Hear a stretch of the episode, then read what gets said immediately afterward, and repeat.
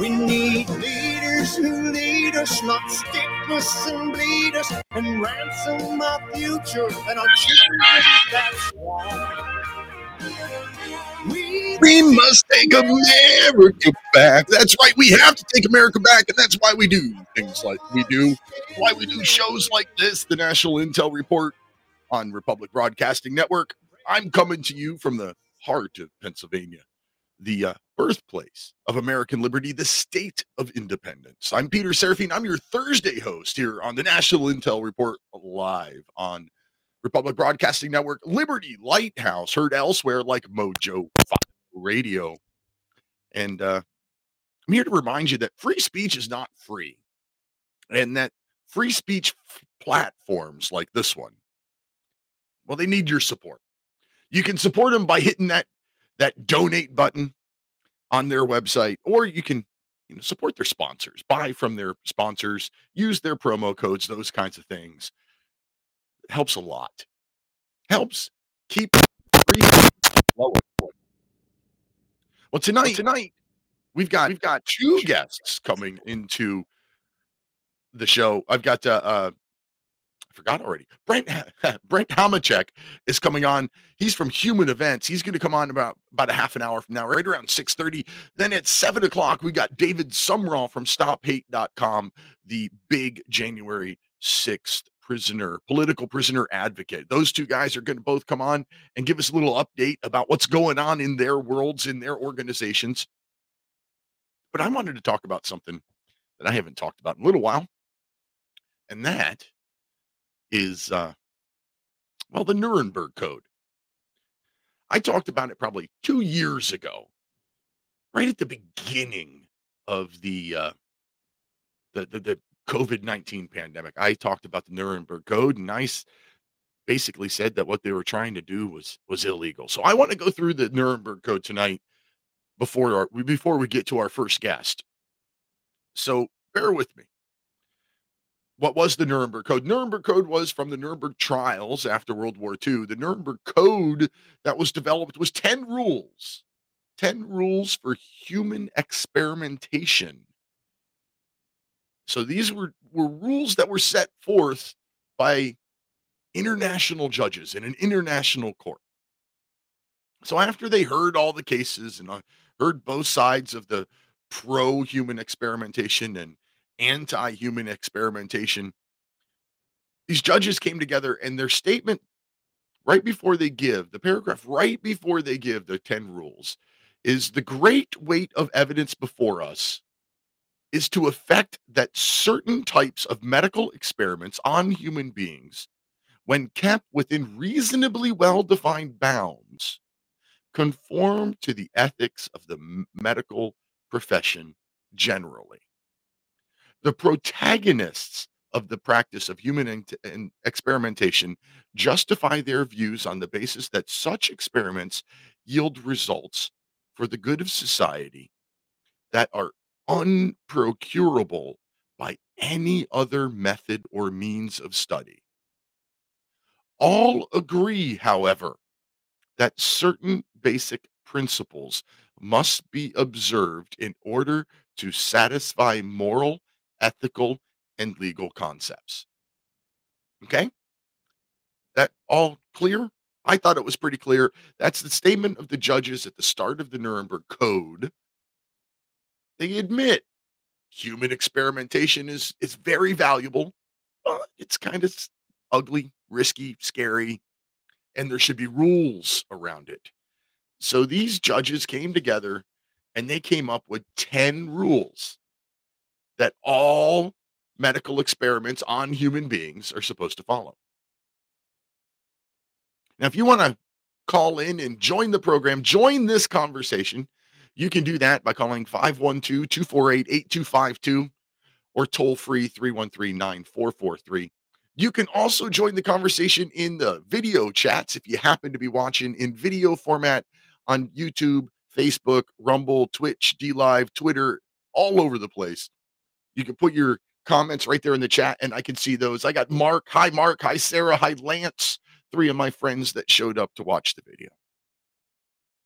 Now, starting with rule number one of the Nuremberg Code. Rule number one is rather lengthy. It's it's basically broken down.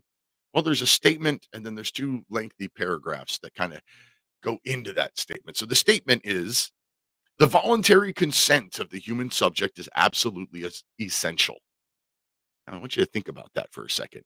The voluntary consent. Then under that, it says this means that the person involved should have legal capacity to give consent, should be so situated as to be able to exercise free power of choice without the intervention of any element of force, fraud, deceit, duress, overreaching, or other ulterior form of consent or coercion and should should have sufficient knowledge and comprehension of the elements of the subject matter involved as to enable him to make an understanding and enlightened decision. This latter element requires that before the acceptance of an affirmative decision by the experimental subject, there should be made known to him the nature, duration, and purpose of the experiment, the method and means by which it is to be conducted, all conveniences and hazards reasonably to be expected, and the effects upon his health or person which may possibly come from his participation in this experiment. Now, that's a pretty lengthy paragraph that basically says that yes, you need the voluntary consent of the subject that you're going to be experimenting on. That subject should be well informed. They need to be well informed in potential side effects. They need to be well informed as to what is the experiment about? What are you testing? How long is the experiment going to be? And all of this has to be done without fraud, force, deceit, duress, overreaching, or other ulterior form of constraint or coercion. Okay. Now, before I move on, now let's uh, delay that. The last paragraph in item number one. This is all still rule number one of the Nuremberg Code. The, the final paragraph the duty and responsibility for ascertaining the quality of the consent rests upon each individual who initiates, directs, or engages in the experiment. It is a personal duty and responsibility which may not be delegated to another with impunity. Okay. So whoever's doing the experiment, it is their responsibility to make sure that informed consent is achieved without coercion or duress or all the other things I already said. So, what does this mean? Well, apparently, in these United States, it doesn't mean much of anything when it comes to an experimental vaccine for COVID 19. See, none of the COVID 19 vaccines here in the United States have ever been approved thus far. So far, every every vaccine, mRNA, mRNA jab, clot shot, whatever you want to call it, I don't care. Whatever you want to call that thing, they are all under emergency use authorization only. Now, what does that mean? Well, emergency use authorization authorizes the emergency use of an experimental drug or treatment. So, by definition, all of those mRNA products are experimental. Otherwise, they would either be approved or not approved. They're experimental because they use the emergency use authorization. So if they're experimental, then the Nuremberg Code applies, right? It's common sense, it's logic. It's what I try to do. I try to bring common sense and logic to whatever subject we're discussing. So, was the MR, mRNA rollout, jab rollout, was it free of force, fraud, deceit, duress, overreaching, ulterior constraints, or co- coercion? Absolutely not. People were forced and or bribed. You know, you you remember we had we had companies that well, you could get a free donut at Krispy Kreme, or you could get a free French fry at I don't know Five Guys or whatever. I don't remember what company it was. But you also had the you have to do this or be fired. Both of those things, whether it's a hey, get this get this free donut, or it's get this or lose your job. Both of those things are coercion. That's a violation of rule number one of the Nuremberg Code. but rule number one also says, spelled out, that in order to make informed consent, voluntary consent, that you, as the person being experimented upon, well, you have to be known or made known of the duration and purpose of the experiment, the methods and means in which it'll be conducted, and all inconveniences and hazards reasonably to be expected. Well, correct me if I'm wrong, but wasn't the jab rolled out without the little insert in the packaging that lists all the reasonably to be expected side effects? So again, violation of rule number one of the Nuremberg Code. Why? How?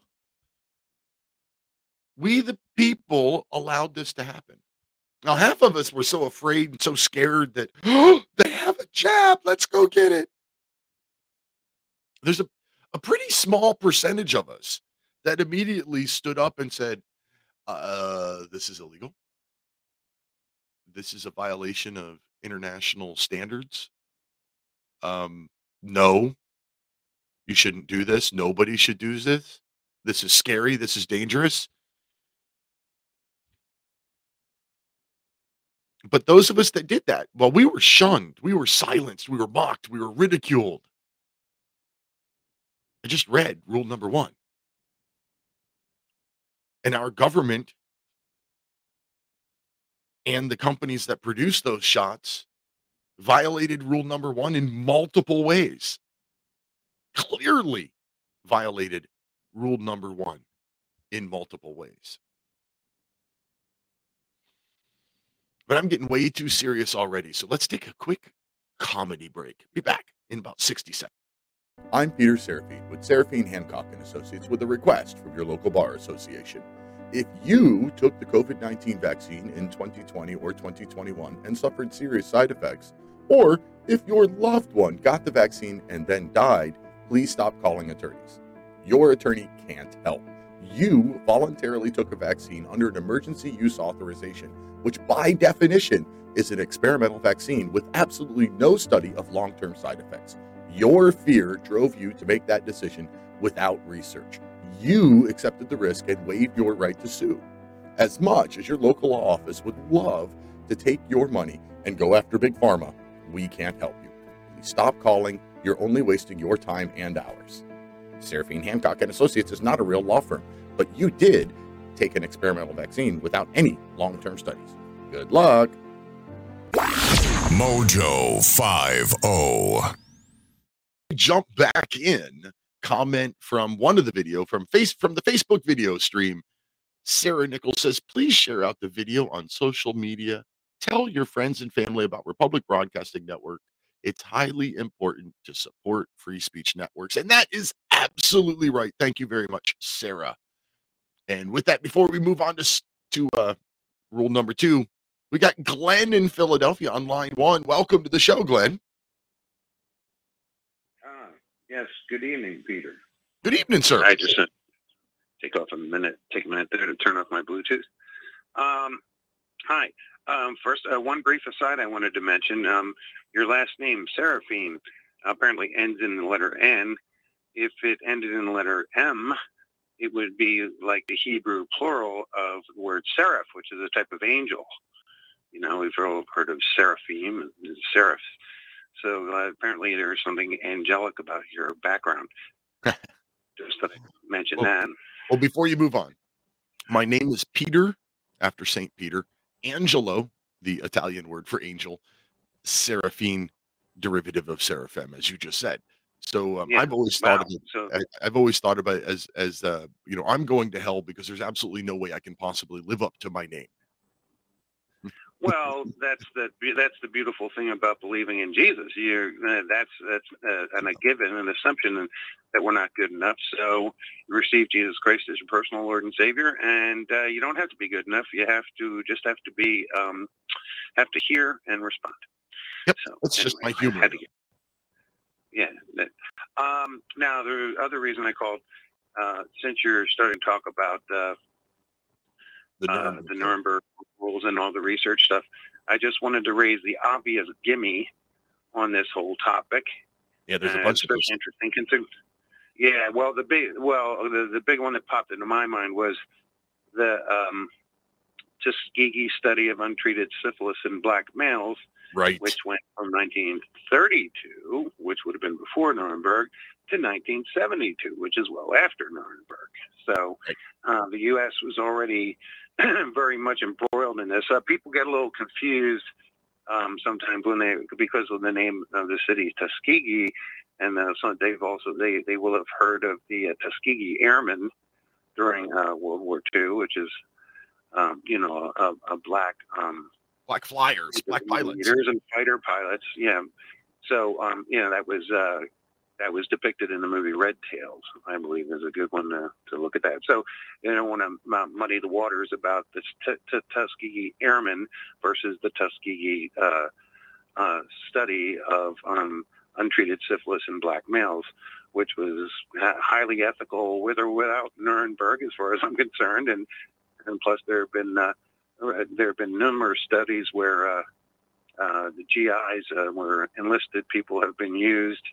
I mean, uh, when uh, detonating the uh, atomic bombs in the desert and having them be subjected to the radiation and then checking the health effects. There's all sorts of things where the United States has failed to be to behave in a in an ethical and principled manner with such things.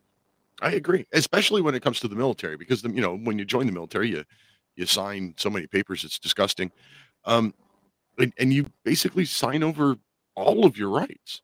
You know, people. Right. It's funny they say, "Well, you don't give up any rights when you join the military," and that's a big pile of crap. Glenn, if you were to quit, if you were to quit your job right now, if you decided that I'm not going to work ever, what's the absolute worst thing that can possibly happen to you as a civilian who quits their job? Well, perhaps a civil lawsuit associated with something having to do with, Yeah. you know, privacy issues or And company intellectual property and stuff like that. Yeah, maybe if you have a contract with them, they might sue you for breach of contract. Eh, Yeah, try that in the military. You don't show up for work, you end up in jail, fed bread and A, water. a, AWOL. Yeah, without leave. Yeah. the yeah the um uh well also have uh, you know people don't understand how uh, very much different the uniform code of military justice. You when you when you when you enlist when you take a commission, you put yourself under the uniform code of military justice. it's a Um, little and different. then under under the UCMJ, you're you can be guilty until proven innocent. So your your civil rights are basically abrogated, so that you can go in and uh, pro- protect other people's rights. Yep, yep, that's exactly right. Yeah.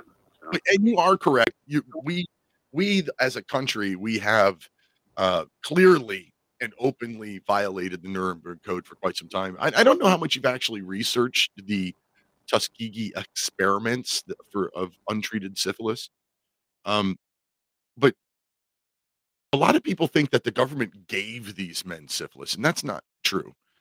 At least not to my knowledge. What I've read and what I've in my research was that they went out and they found these men who already had syphilis, and and they were Mhm. were, were you know following them and tracking them and tracing them and seeing you know how they progressed and all this kind of stuff but you know 20 10 20 years into the study um, it was discovered that penicillin cured syphilis Yeah, why? So, right. The obvious question is, why would you not help to treat the people?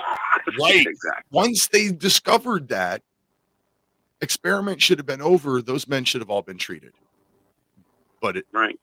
But they didn't kill the experiment they let it go on until well into i think it was would you say 1972 Yes, 30, 32 to 72. Yeah. So, it, and it straddles, it straddles the Nuremberg era. Right, right. So okay, yeah. So let's let's do this. So we, you know, we started it in 32. We we uh we had the Nuremberg Code developed. Then we discovered that penicillin cured syphilis. Now th- those two might be reversed. It might be one way or another. But either way, once one of those two things happened, whether the latter of the two, you know, it it should have it they should have been treated. Well, for the same reason, um, they disallowed ivermectin and um, hydroxychloroquine during the pandemic, and that's- who knows all these all these in, in in the Nuremberg Code still there there's a point in there which is why they they were disallowed and and and ridiculed uh, uh, anything that was considered to be a treatment for for COVID nineteen. That's in here too. Right. And then when you look at the uh, the history of these stacks, these vaccine stacks that are being imposed on children, um, you know, and, and the uh, burgeoning of autism and uh, that we're seeing with all the stacked vaccines, is when somebody gives your kid an injection, and you know, hours later he's he's autistic, whereas previously he was meeting all the developmental milestones. Something's Right. definitely rotten in Denmark. Yeah, absolutely. Got to go, Glenn. Um, be back in about three minutes you. on the other side of this break. Thank you very much.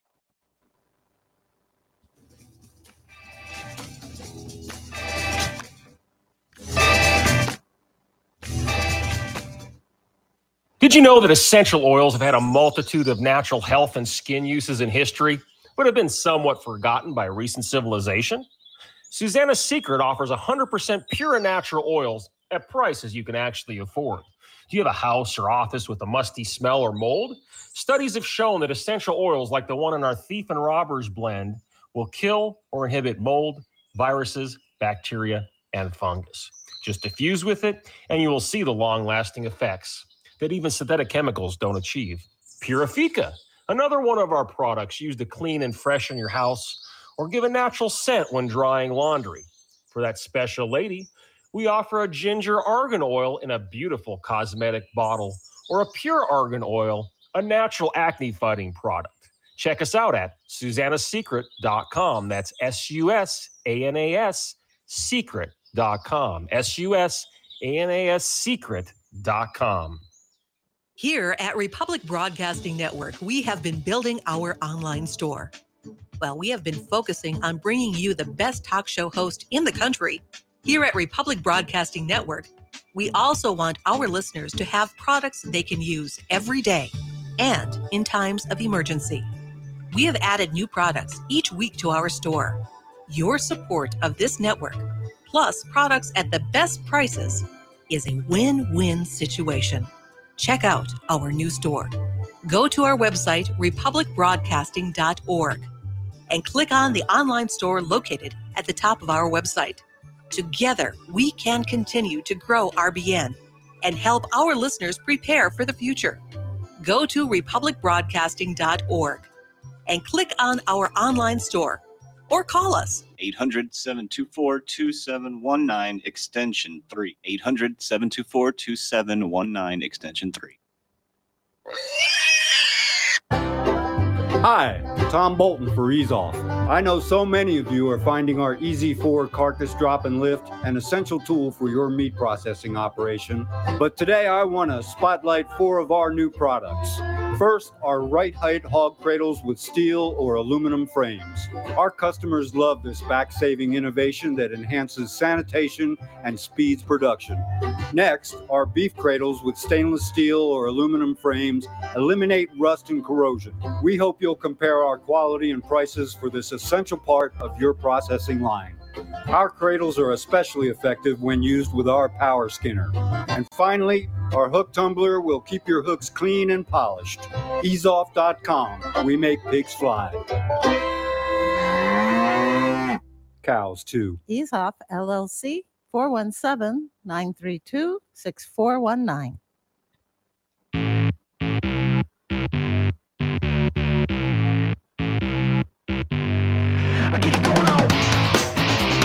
You're tuned in to the National Intel Report, the real talk radio show. That's right. This is the National Intel Report on Republic Broadcasting Network. I'm Peter Serafine, your host, and as promised, our first guest of the evening, Mr. Brent Hamachek of uh, Human Events. How you doing this evening, sir? Couldn't be any better. I'm uh, I'm here, so I'm in a great place, right? I win. well, it's a great place to start. Um, I uh, I, I was at your website well this morning, checking it out, looking at what was going on, and you've got the I'll never forget what they did to us in the town where I grew up by Jack Pros. Uh, I can never say his name. Prosovic. I always try to Right. say too fast, butcher it. But Jack Prosovic, that's like the big article at the top uh, on on the top of the homepage. So, um, what's that about? Uh, well, uh, Jack covers uh, Jack covers a lot of ground. Folks will have to read it to get a sense, but he is he's our star. Um, he's our star performer. Um, big following, and you know he hosts uh, Human Events Daily on the Turning Point Network, and we work very closely with Turning Point. Charlie Kirk, we're proud of that. Uh, at at Human Events Media Group, people a lot of people still don't realize we don't just own Human Events we also own the post millennial. So, um, and Jack's been working closely with the post millennial on breaking news stories for years, going back to even when he was with OAN. So, um, you know, look, we're we're two different platforms with two different flavors, and uh, we like to think at Human Events that we're a little bit more, uh, we're more, you know, in tune to doing some serious commentary on news and then opinion pieces Post Millennial, known for breaking news, and they have been at the cold face of the culture war for the last six years. And so, uh, two really different types of, of platforms. I should add that Celine Sissio uh, runs the Human Events platform for us now and just does a wonderful job. She came to us from Campus Reform, and uh, she's she's been doing great things ever since she came to us in May. Cool. It's always nice to get a fresh set of eyes in there to shake things up just a little bit. Yes, it is, and and youthful because, as you can tell from my my old tired eyes, that uh, that youth is no not a virtue I any longer possess. But um, it look, it's it's fun to be involved with the group. Um, my contribution is occasional to the Human Events platform. I will occasionally write uh, a thought what I like to think is a thoughtful essay, um, and have contributed a number of those over time to the platform and would certainly love it if your audience, you know, if you go to the human events platform and you click on my picture, you don't have to look at me anymore. And I look better when you're reading what I write and uh, have written some serious pieces over time. Well, Roy, what's going on with uh, with human events like right now? You guys were really big into the um, the rallies that were running around the country there for a while. weren't weren't you highly involved in those, or was it just you following them? So uh, when you say the the rallies, there's been a number of them. If you're slightly more specific with me, I can I can help. Um, Honestly, there's been so many. I forget I forget the names of them all. Um, well, we've uh, we try to cover things that are going on with you know what I like to call uh, the manufacturing floor of this thing that that we call a movement. My background, just for your audience, is that I've had my own consulting practice for 23 years and uh, business consulting. and I've been working with privately owned companies, really playing David against Goliath for those 23 years. And um, what I've learned over time is that in business, there's often a disconnect between the C suite, you know, the executives who get all the money and make all the decisions, and then the people who are actually down on the floor pumping out product. And it, the political translation to that is that in, in this thing that we call a movement, that is sometimes a bit more like a drunkard's walk, there are folks that are down on that manufacturing floor doing the blocking and tackling that needs to happen to push things forward. I've written quite a bit about, for example, the election integrity efforts that have gone on in the state of New Hampshire that date back to right after the 2020 election, and they continue right through uh, yesterday uh, or two days ago when uh, legislation was introduced in the state, multiple pieces to address election integrity. Those folks that have been doing the work, the blocking and tackling work on the manufacturing floor in that state, um, have faced setback after setback after setback. And a lot of times they can't get help from just lawyers to file motions. They can't get coverage from the media. They can't get people to really look at them. You know, and I'm not I'm not going to say Tucker Carlson's name because of Tucker. It's just a name people know. So someone of that stature, right, who's got that that C-suite position within the movement, those kinds of people need to get more in touch with the people on the manufacturing floor, the people doing the real work to do what people in C suites do. They say, What do you need? Why do we have so much scrap? Why isn't product getting out on time? Why are the shipments late? Why is the quality down? And then tell them what they need. And those kinds of folks need to be helping those people. So we try to cover, and I try to write about uh, things that are inside of the movement that are on that manufacturing floor to bring them to the attention of the C suite so they can get some help. Yeah. Even not even as high up on as the you know the chief executives there but if you look at anything from an office once once you leave the production floor once you're no longer hands on in whatever the job is and you become mid to upper level management and you're not there every day in the middle of it there are so many things that that don't make sense on paper. You're looking at an office and you're like well that seems stupid let's get rid of that. But when you if you were to actually be on the ground floor and you saw how things were happening and and you know at the manufacturing level that that stroke of a pen that you just did just made you know 20 people's life infinitely harder. You know i, I my full-time job is a mailman. And i constantly have people in in our like regional office in pittsburgh that decide hey we don't want to deliver to this street anymore you know these people should never have gotten street delivery. They should have always had a PO box because they live in this little itty bitty tiny town. So we're going to cut them off. Right. But they didn't talk to me first, the guy who actually delivers the mail. The post office Right. won't cut off service to somebody who's getting service. So the whole idea is when when this person moves out, the next person is is cut off. What they didn't realize is on that that street is three properties that are owned by an old folks home that are residential apartment buildings basically that are never going to be empty. So we're never going to be able to cut off that street. So somebody sitting in an office somewhere, stroke of a pen, just made everybody else that lives on that street angry because now they can't get mail.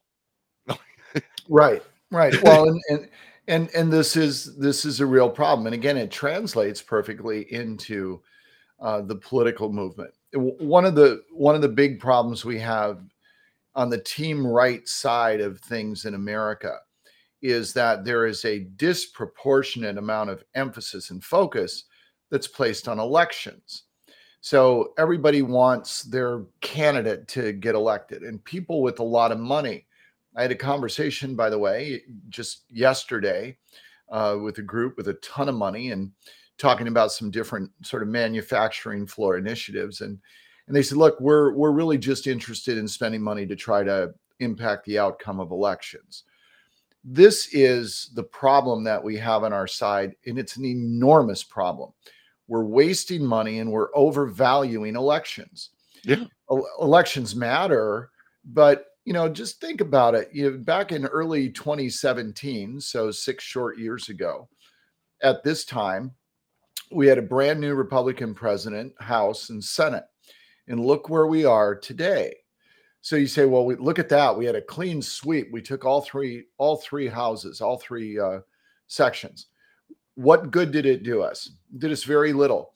And to the extent that they did anything legislatively, it's all been undone. So, mm-hmm. I mean, the First Step Act remains, and a really, really bad tax reform act remains. That's it. And and there's nothing left of that election victory. In the meantime, the other folks, well, look what they've done. They control virtually every large municipal government in this in the country. They control the federal bureaucracy. They control the entertainment industry. They control uh, the uh, mainstream media. They control the educational industry, K through college, and they control most large corporate C suites and boardrooms. So, do you think they're obsessed about elections? Well, they pay attention to them, but they see them as a part of a whole. And we tend to see them as the whole of the moon. And that, that's a real problem. It's a problem with how we spend money, and it's a problem with how we focus. It is uh, I- the other side, so to speak, figured out a long time ago how valuable the local stuff is. And mm. our side, for some reason, has ignored it for decades. And you know, it, all politics is local. It, it, believe it or not, it flows from the bottom up. Not only is the guy that you elect to city council, you know, more likely to go on to county and state level positions, but also it's the local government that can step that can stand up and say no when the state and federal governments decide that they want to overreach. So yeah, the the other side figured that out a long time ago and took over pretty much all the local stuff. You mentioned the the largest municipalities, and our side just let them. We didn't even try really. Right. Well, so part of it, part of it might be a little bit of a unintended consequence of cable news, and part of it might be a reflection a little bit of the fundamental difference between us. So the cable news piece, you know, it gives it used to be in the old days, you know, when the old days, by the way, which we also call my youth. If you wanted the news, you sat down at 5:30 Central or 6:30 Eastern and whatever it was, and you watched Walter Cronkite, and that was 30 minutes, and then you were done. You either got a morning newspaper or an afternoon paper, or if you were affluent, you got both. That was your news. And a lot of that was local news, right? That you would get in the newspapers. Today, you have access to national news 24 7 from all sorts of outlets and on your handheld device all day long. So, what does that do to people? Well, I think it makes local stuff boring, Yeah. right? It's you just want to skip to the end, and the end is what's going on nationally. What's the big story, right? It's not what's going on with the local drainage commission. So I think the cable news has, unfortunately, to some extent, uh, deglamorized um, and and made it kind of boring and non-sexy to be involved in local politics. And the other part is this: you say, well, why wouldn't that happen to the other side too, just like us? And I think that goes back to the nature of our difference. So we tend to be individualists by nature, right? We're we're not really prone to want to take action. It's not what we do. We don't want to go out and pass laws and use government to do things. So we're inherently unmotivated about weaponizing the state. The other side is very motivated fundamentally by taking collective action. They want to use government as a weapon. So they'll pick up a weapon wherever they find it. It doesn't matter if it's at the federal level or the state level or in you know in the local town hall. So uh, perhaps an unintended consequence of uh, cable news, perhaps a fundamental reflection on the of the difference between us and our nature. I- think that's a, a great example of, of one of the fundamental differences of the sides. I often use the the you know free healthcare idea as an as the example to illustrate it. You know, I have nothing against free healthcare. I have what my entire problem is with government healthcare. You want free healthcare? Fund organizations like the Shriners and St. Jude's and set up charity hospitals. The- minute you get the government involved, you're giving them more control over your life. And we've all seen that, you know, especially at the federal level, government doesn't do anything effectively or efficiently. Right. Well, you know, healthcare is such a great example. And when you hear when you hear people say that, you know, well, look, the British system works well or the Canadian system works well, one of the things people lose track of is that the British system and the Canadian system have been around now for a very long time. So when something's been around for a long time and now, you know, a couple or more generations have been living with it, their definition of what works well becomes focused on what it is they're inside of, right? So it works okay because it works the way it's supposed to because it's what they become used to and what they were told to expect. To them, that works well. Uh, but there's a reason why world leaders all over Europe, when they get sick, they leave their country and they come here to get treated Mhm. because we're not fully socialized just yet. We're on our way, of course, in medicine, but we're not all the way there.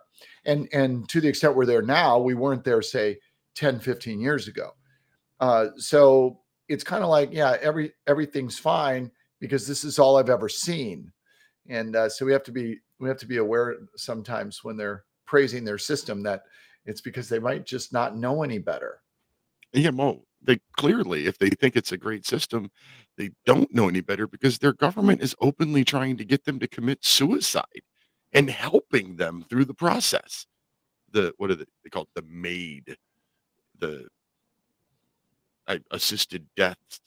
I'm like, it's mm. crazy that a government would would ever encourage their citizens to die.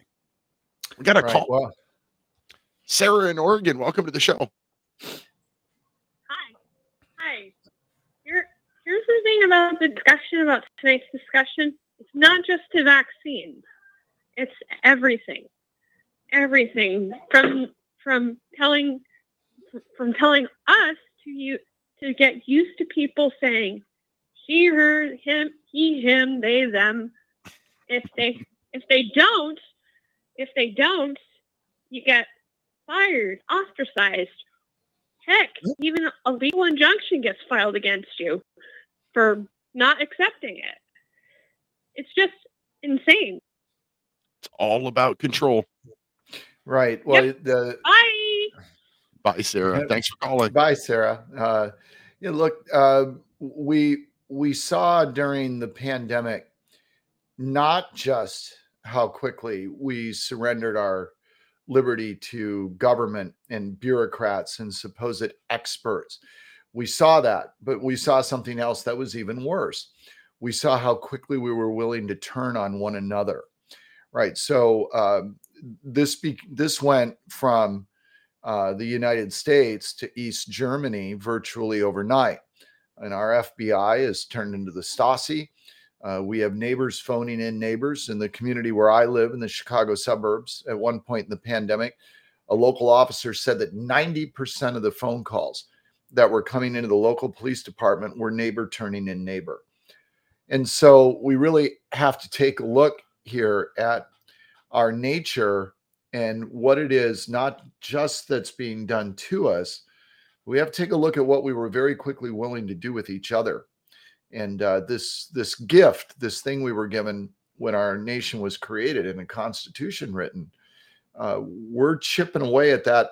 Well, we're beyond chipping away at it at this point, right? And uh, so our our nature's escaping, and we're finding ways to collectively take action um, against citizens. More importantly, we're starting to learn just how willing citizens are to take action against citizens, and uh, so we should be afraid. I, I was actually a little proud of of the city of New York when uh, I can't wait to hear this. yeah, this doesn't happen often. No. Um, I think it was De Blasio had set up the uh, a, a text line where you could text in your your COVID violation complaints and observations, like you know, Billy Bob's not wearing a mask and he's standing too Right. close to me and all this. So he's, they set up a text line, and the text line was was inundated with pictures of middle fingers and dick pics and just inappropriate messages and just Yeah. like it's the only time I can remember saying out loud that I'm proud of New York City. right. Well, certainly the people that were willing to do that, uh, I'd agree with you. I'd be be proud of them as well. But you know, so again, where where I live in the Chicago suburbs during the pandemic, we had mayors going onto social media, encouraging citizens uh, to turn in their neighbor, and we had Facebook groups that formed where people were being encouraged. You know, if your next door neighbor is having a gathering in their backyard, take a picture and post it here. So this is so this is what we were seeing and and we think that because the pandemic has gone away we think well maybe that behavior will go away but does behavior go away behavior might go away but that might just might be because the opportunity doesn't exist to present it. I don't think that people changed back overnight. In fact i think that during the pandemic we just simply saw what people are.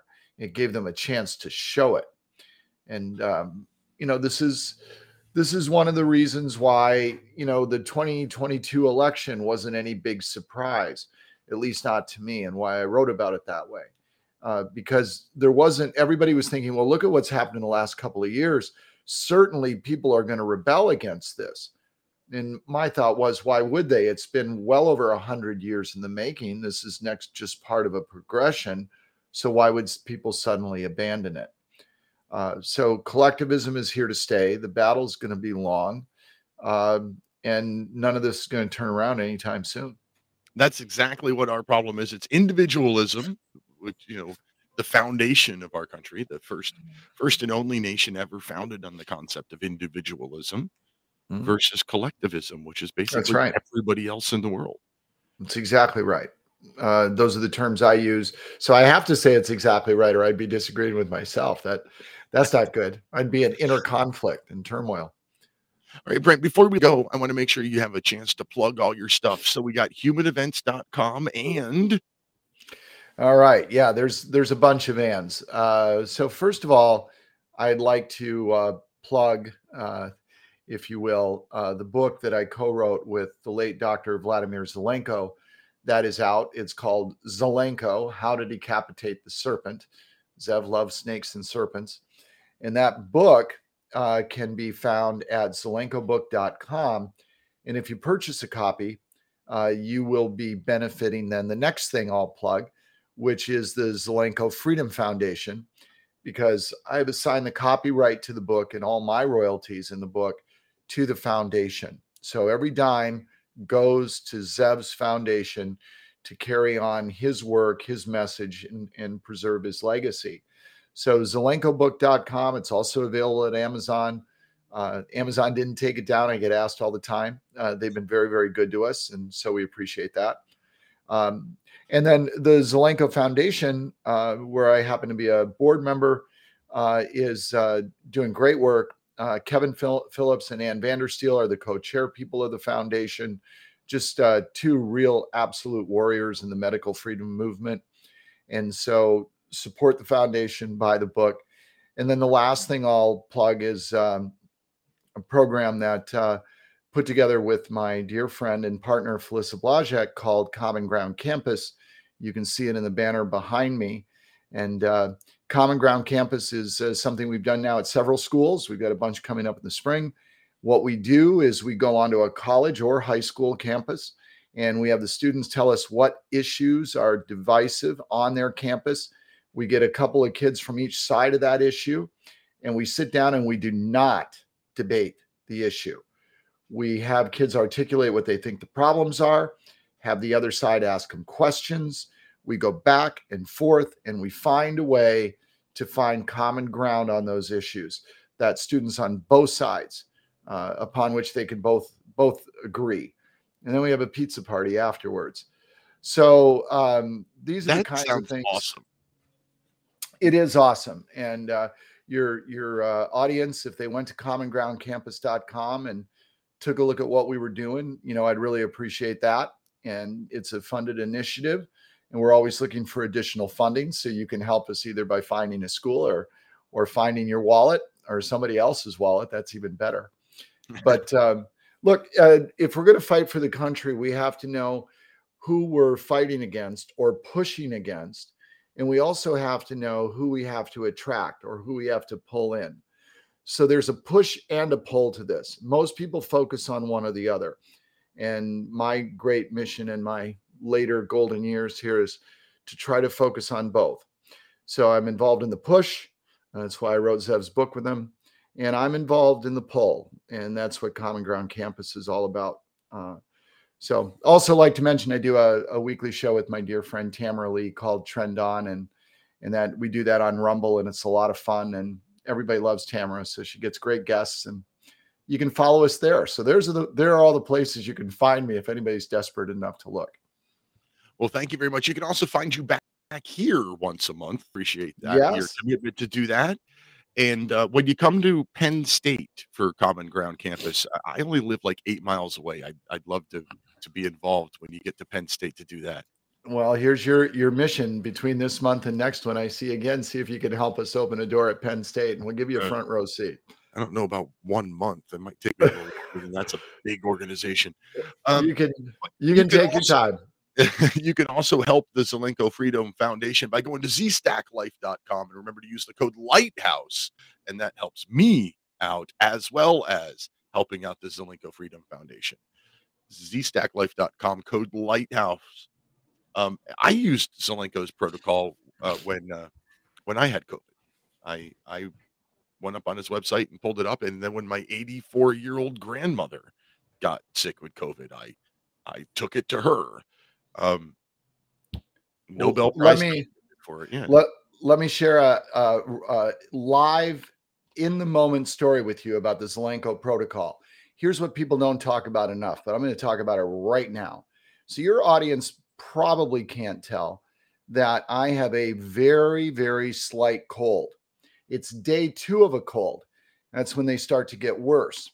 I actually felt worse last night than I do today because yesterday, when I started to get that cold, I tripled in three times in a day instead of twice my intake of quercetin, zinc, and vitamin C. And so instead of my cold getting worse from the start, it got better and now it's essentially gone. This is, wait for it, the sixth time I've started to get a cold in the last two years. All six of them died in the crib. So I take the Zelenko protocol of quercetin and zinc and vitamin C every single day. And when I start to get a virus, because you do, I increase that dosage. And what happens? Here I am. I haven't sneezed once during your show, and I think I'm probably pretty clear sounding. And uh, I owe that to my late friend. Um, the protocol kills the coronavirus in the cell while it's developing and multiplying. That's why it's effective. And so, um, you know, this disease was always treatable. We make a great case for it in the book. Uh, urge your audience to buy the book. I'm told it's a very good read. I'm not allowed to say that because I wrote it, uh, but the comments have been very kind and flattering. So, uh, buy the book, buy one for a friend, and, and buy one for your local library and donate it. Well, Dr. Zelenko I, I was in the process of working on having him come on the show as a guest right when he he turned ill. So I, I didn't have that privilege, but I've seen him do a lot of interviews and he was a very interesting and energetic man and uh, surely going to be missed. But yes, he will. thank you very much, Brent. The time is up. We've got to go to a commercial break break. So check out Brent Hamachek's stuff and check him out next month when he comes back here. After this break, when we come back, we got Dave Summerall. So uh, three minutes. See you then.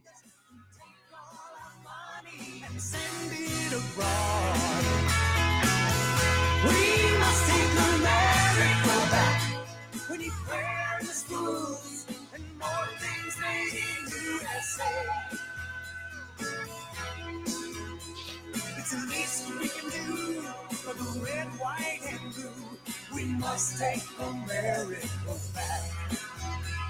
We must take America back.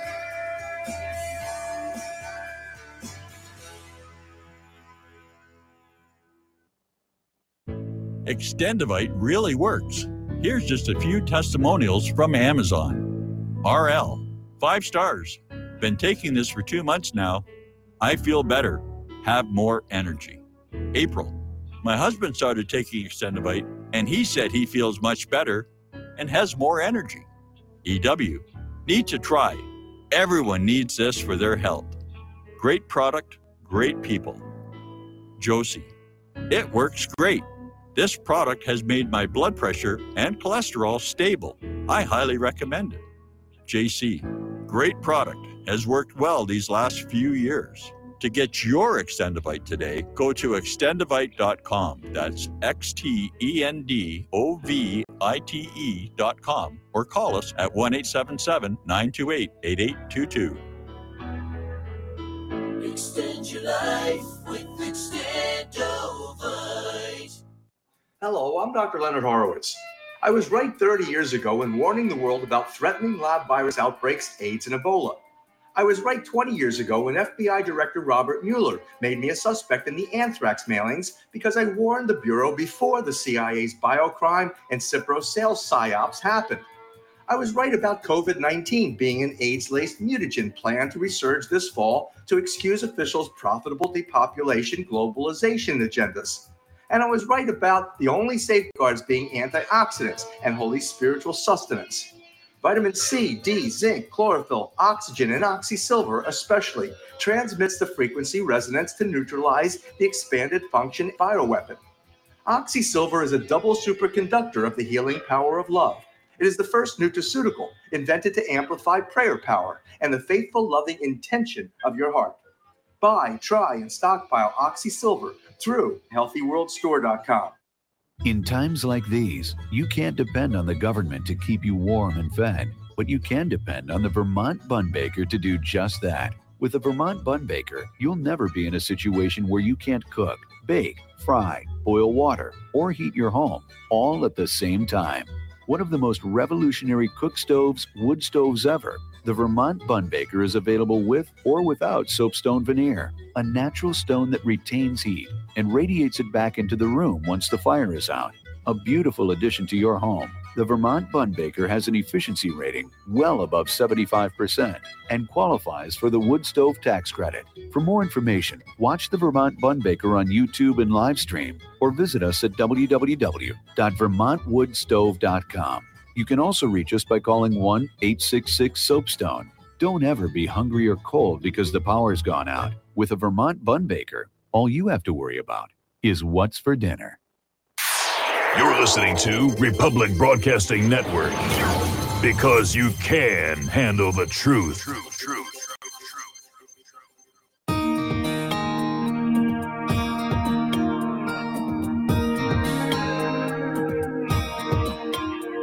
The American dream has become a nightmare. Signs of the time are on cardboard on corners in town. Like a cancer that's silently spreading, there's an unspoken fear. We're on our way down. We must seek back. No, I never get the timing of that right. I obviously did not take like you know music lessons or anything like that. But it's the top of the second hour here at the National Intel Report live on Republic Broadcasting Network, Liberty Lighthouse on Mojo 50 Radio and Patriot Nation Radio Network. Please remember that free speech is not free. Support these free speech networks, or you won't hear them anymore. You know what? I'm just going to say it. Free speech networks are falling left and right. They're dying off. They're running out of money. They're running out of support. They're just keeling over dead. And it's voices that you're not going to hear anymore. So if you like the one that you're listening to now, go to their website, hit the donate button, call them and donate something, buy their merchandise, use their sponsors, help them out. And as promised, now we have uh, returning to the show for the second time, Mr. Dave Summerall from stophate.com. Hopefully, he has some fabulous updates, some some happy happy updates about our J6 prisoner political prisoner friends. Man, I tell you, it's good to see you again, and I hope to do this again. I, I'm sorry I don't have more good tidings of great joy, but you know we're having a couple of issues with this new uh, house or whatever you want to call it, and they're not being very friendly to J Sixers right now. There's uh, a lot of con- controversy in our community that uh, I think people need to be aware about as well, because we don't feel like we're being represented at all uh, Speaker McCarthy said today that he felt like the officer that shot uh, Ashley Babbitt was doing his job. And that does not bode well for the morale of us who know better, that know the real situation behind Ashley Babbitt and her actions. And then we have the president, which gave us some good news this week.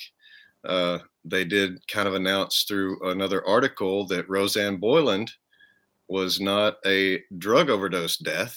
They he actually uh, retweeted one, I believe, from the Gateway Pundit that uh, showed Rosanne Boyland another video of her getting CPR. We we had put another angle of that out a couple of three or four months ago in a Heroes of January 6th video we did. And it seems like the president finally got wind that he was making a statement that wasn't true when he said Ashli was the only one that was killed on January 6th. Uh, if you remember, the, the media had said, you know, Rosanne was a drug overdose and Kevin and Greeson were natural causes, but we know that's not the case either.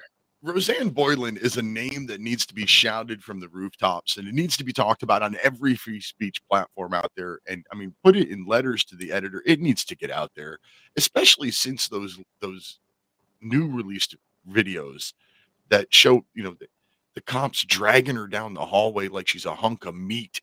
Yeah. And oh god. Yeah. It was terrible. I mean, she was clearly beaten to death by cops. Well, and see, that's another thing that they're they're these controversial issues. You know, you you say one thing, they do another. They say one thing, you have to kind of you know try to regroup. So one of the things is there the time of death. Nobody was taking her pulse at that exact moment, Yeah. and it could have been the spray that that she was you know choking to death that moment. It could have been the stick that Lila Morris was swinging that took the very last bit of life out of her body. That's up for the real investigators, the real coroners, the real you know the same coroner that weighed in on all the January 6 deaths is the same guy that weighed in on the George Floyd case after the George Floyd coroner from his state said that it was a drug overdose and the cop didn't do it. This other coroner from DC weighed in and had that changed. He has enough power to say you were wrong. He, it was death by cop, it wasn't drugs. The same coroner that ruled that Rosanne was a, a drug overdose when that video looks nothing like a drug overdose. I've never seen a baton used in a drug overdose. No, no. So, so the way I'm trying to approach this with people and give them calls to action is to say, contact your people and ask them, have you seen the video of Rosanne Boyland Can you agree that that's not a drug overdose? Will you file it as a murder? Will you report it? Or do you want to be held responsible for knowing about a felony and not reporting it to the authorities? Because when we report it to them, it's their duty to report it to someone else. If they don't, we have them in jail for three years. That's just the way it is. 18 U.S. Code subsection four. And I'm ready to play that with the people on our side, their side, any side, because any of those sides is not the people's side, which are really the ones that are after the truth. That's just the Well. Rosanne Boyland, unlike George Floyd, was beaten to death by police. Isn't that strange? Clearly on video. Mhm. It really can't be doubted, argued, questioned, or debated. It's it's blatantly clear. Um, and and like I said at the beginning, that's that's a name that we need to scream from the rooftops because I don't think anybody knows who Rosanne Boyland is, and we need to scream that name just to get people to say, "What are you talking about?" That's right.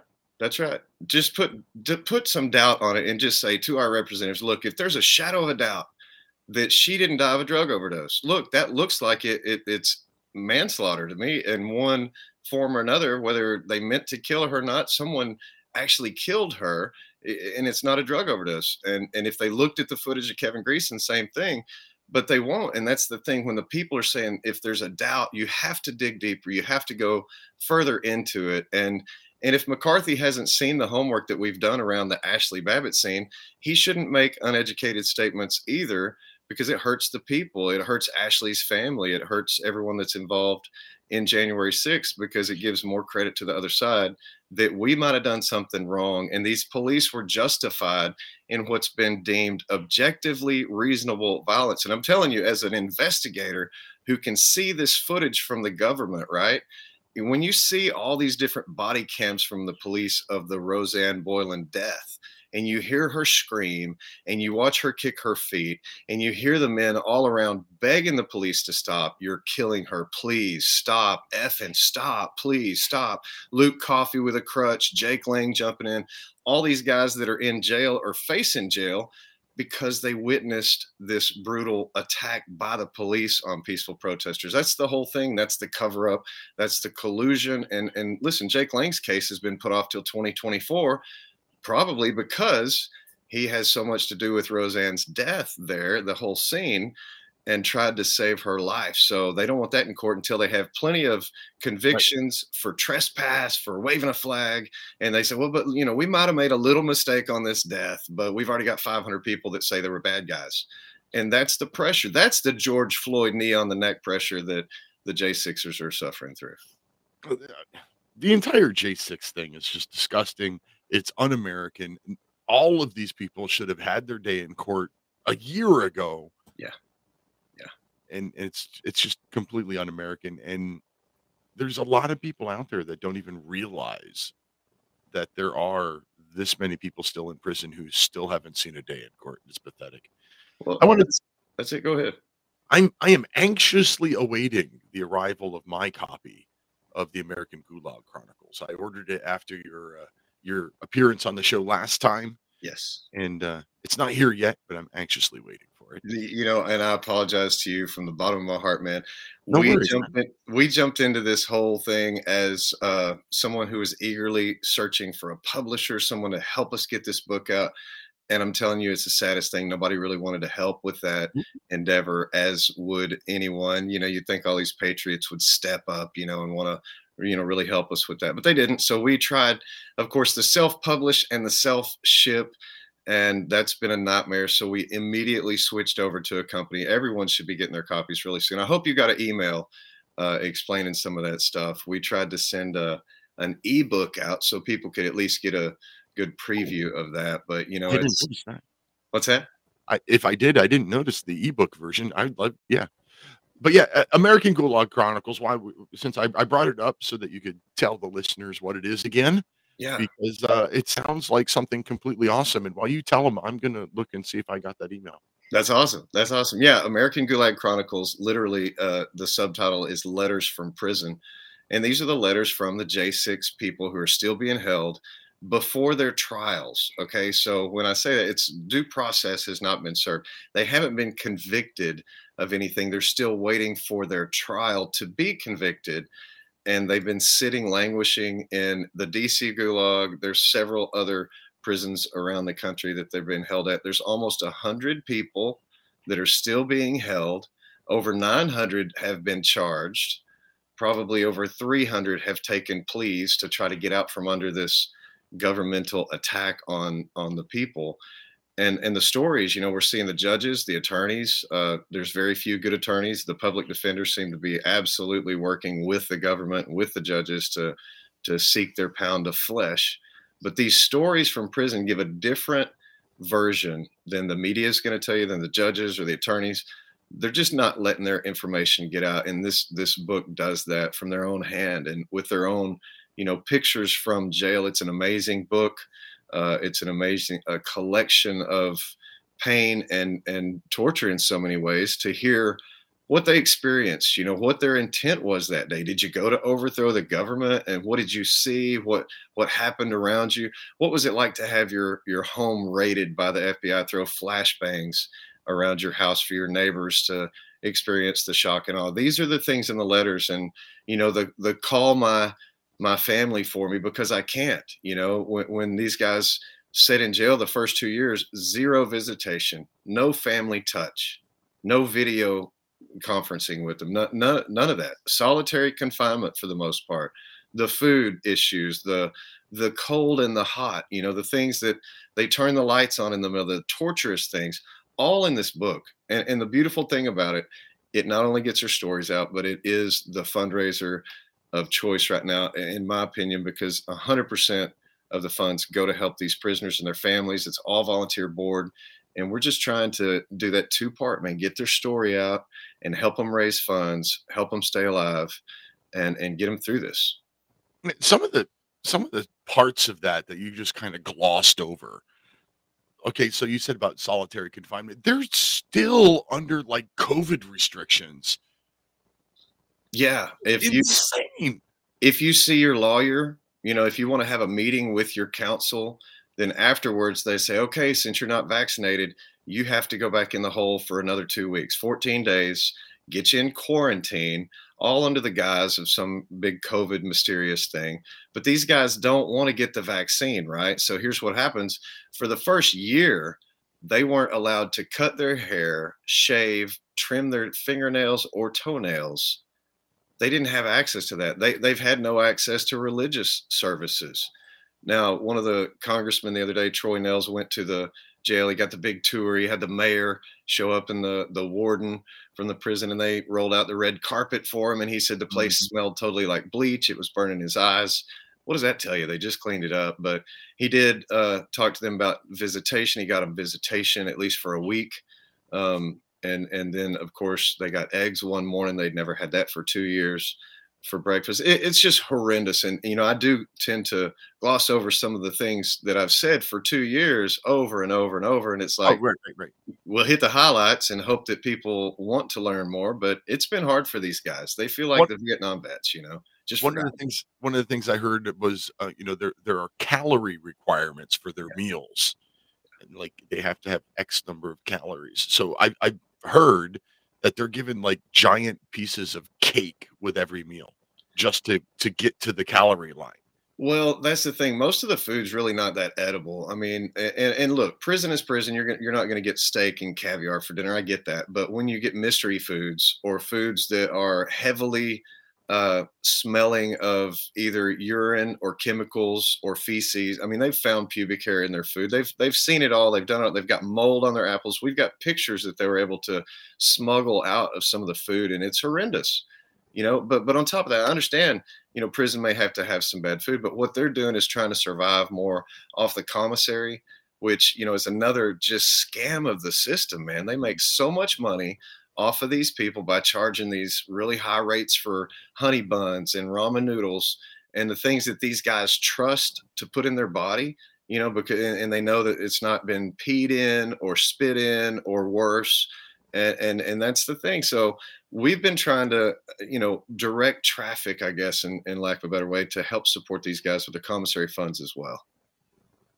That's that's a good idea. I mean, at least you know ramen noodles and and and honey buns. They're clearly not the healthiest food No. choices, but but yeah, they they know they're still sealed and safe. well and that's the thing i mean these guys so so they're gaining weight you you would expect prisoners to lose weight but it's the sodium and it's the sugar and it's surviving on those things that aren't good for you but it's not the proteins you know it's hard to get protein they want to soften these guys up and and you know take that out of their diet pretty much and everything's been supplemented with some soy something and, and that's that's not good for health especially these guys that have medical issues that are in there that aren't getting medical treatment they're not getting to see a doctor they've got broken fingers they've got you know hurt shoulders. One guy lost a vision in his eye from a police beating a guard you know they they attacked him had him cuffed and these are the stories man and, and it's like really sad that people don't understand the gravity of the situation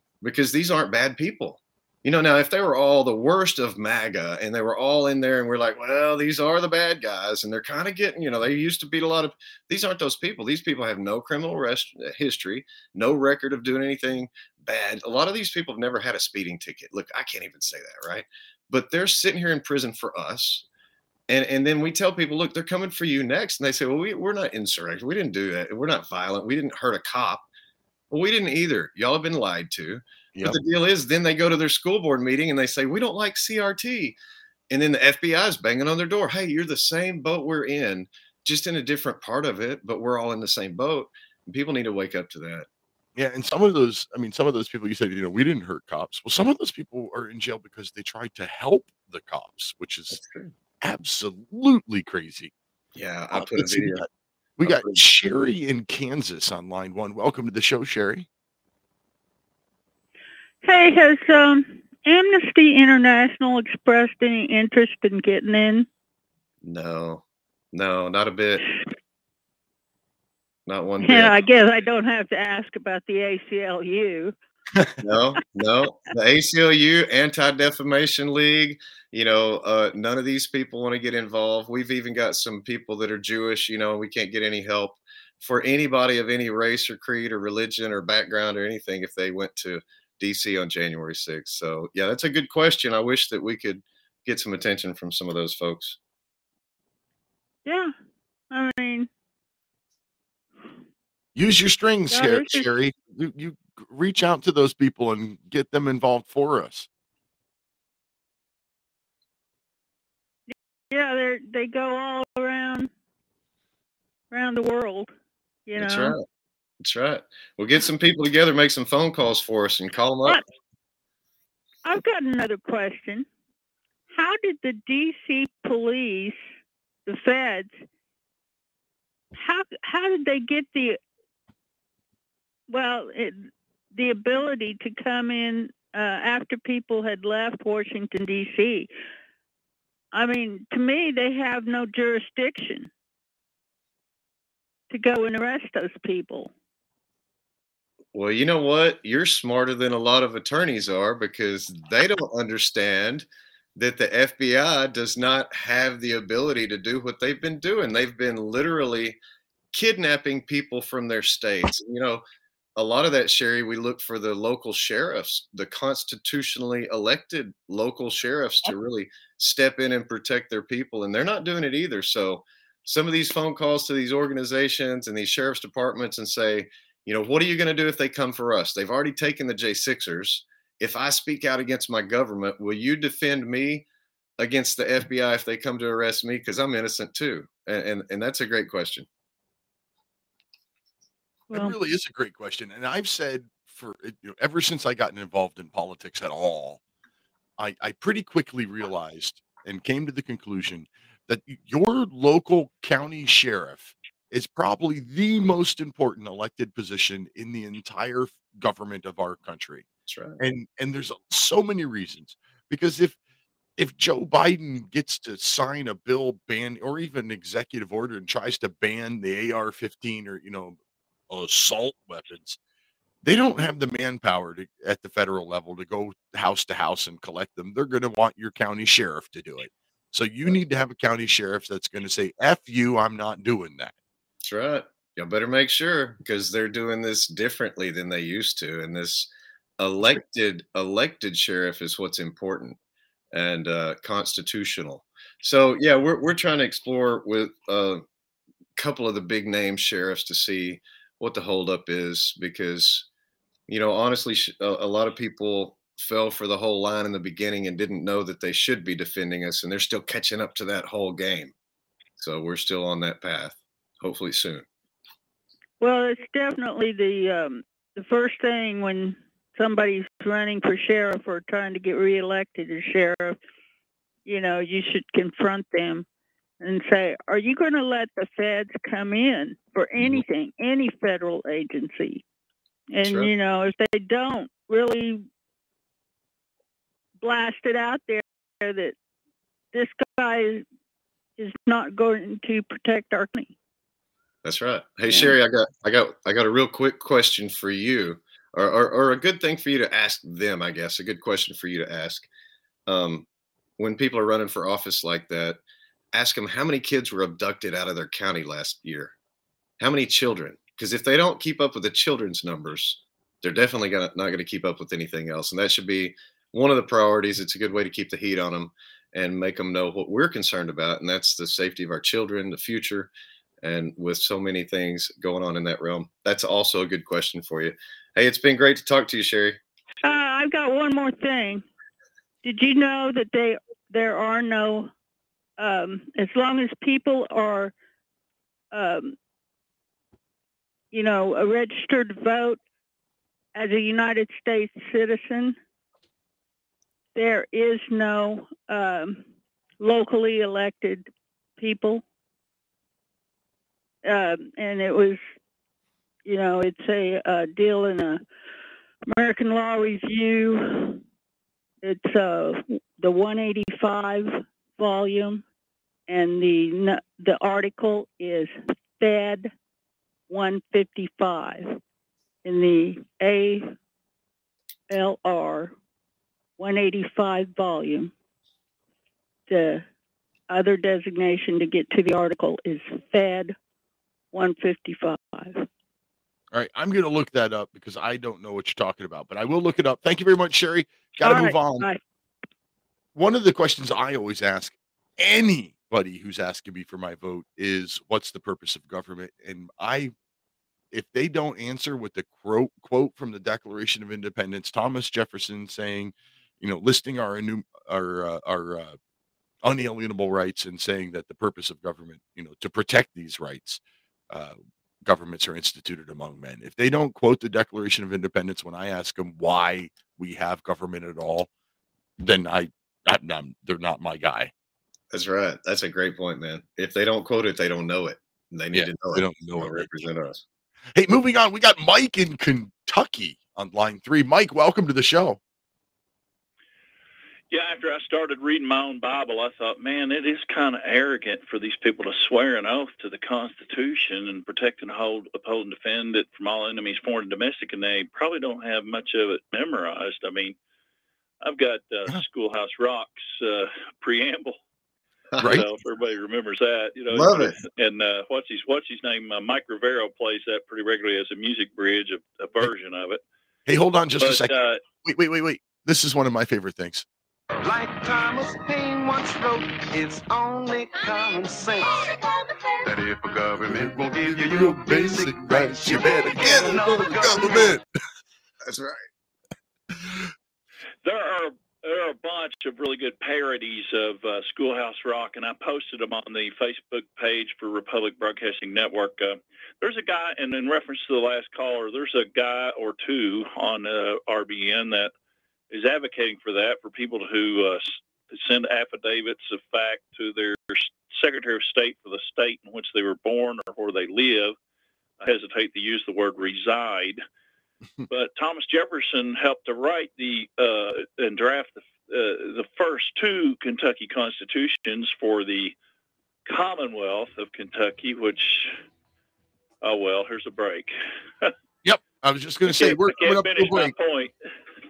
Hey, you're allowed. You're on. welcome to stick around. We'll get back to you on the other side. Dave, stick with you. I know I only booked you for for the half hour, but if you're bored and want to stick around, you can. Um, I was talking before you came on about the uh, the Nuremberg Code. Yes. Very But, uh, important. Very it's important. and fun stuff, but it is it is just about break time. Um, so Mike in Kentucky, hold on. Dave, if you if you want to, you can. But uh, I didn't get my little sponsor break in here. So let's say uh, right to bear insurance. If you own a firearm, go to protectwithbear.com. Use the code Lighthouse to save yourself 10%, which is it's only eh, fat fingers. Hey, the code Lighthouse will save you 10%, which is basically like getting you a free month at protectwithbear.com. foreclosure judgments, the sale of property, and evictions after the sale. We are not attorneys and we don't give legal advice. We are a professional team of legal researchers providing forensic mortgage audits and expert witnesses. We have the knowledge to produce the evidence and enforce laws regarding your legal issues. We've been in business for 12 years without a complaint. Consultations are free and we provide a free title search to confirm if your mortgage has legal defects. Please call 855 253 3748. 855, the number two, keep it today. My name is John. I'm the founder of Blackout Coffee, and I started uh, Blackout because I really love coffee. I've always loved coffee, and after traveling so much to Europe, South America, and trying so many different coffees that were so good, and uh, every time I came back uh, to the U.S., I was so disappointed with the coffee. So I figured that I had to do something about it. The biggest difference is really is on the beans and the roasting process, how we roast it, and how fresh it is. The fresher the roast, the better the quality. Here I have like all, all of the coffee. It's roasted within one to two days prior to being shipped. So it literally gets to consumers' house within three to five days after being roasted. Uh, if you like coffee, you have to try ours. It's fresh roasted. It's one of the best beans that we can get, and you will definitely see the difference. Visit blackoutcoffee.com and use the coupon code E REPUB10. That's E REPUB10. Standing six foot four, weighing in 245 pounds of crime fighting, political science analyzing broad. Ladies and gentlemen, Dr. Patrick Slattery. So, Mike, get off this anti cicada agenda. I'm a born again traditional Christian, and my favorite possessions are right here on my nightstand. That would be the King James Bible and my 357 revolver. I'd rather be rolled by Chinamen than dudes. Cool it with the anti Semitic remarks, right? Just because you steal an election and terminate the republic doesn't mean you terminate the people in the republic, because we're still here. I'm not taking the vaccine. You, Bill Gates. There was a way forward still on January 6th. What needed to be done is to object to every single state. The COVID 19 virus was the setup. The vaccine could very well be a bioweapon. The Patrick and Jeremy Show, Tuesday at 9 Central and Wednesday at 1 Central.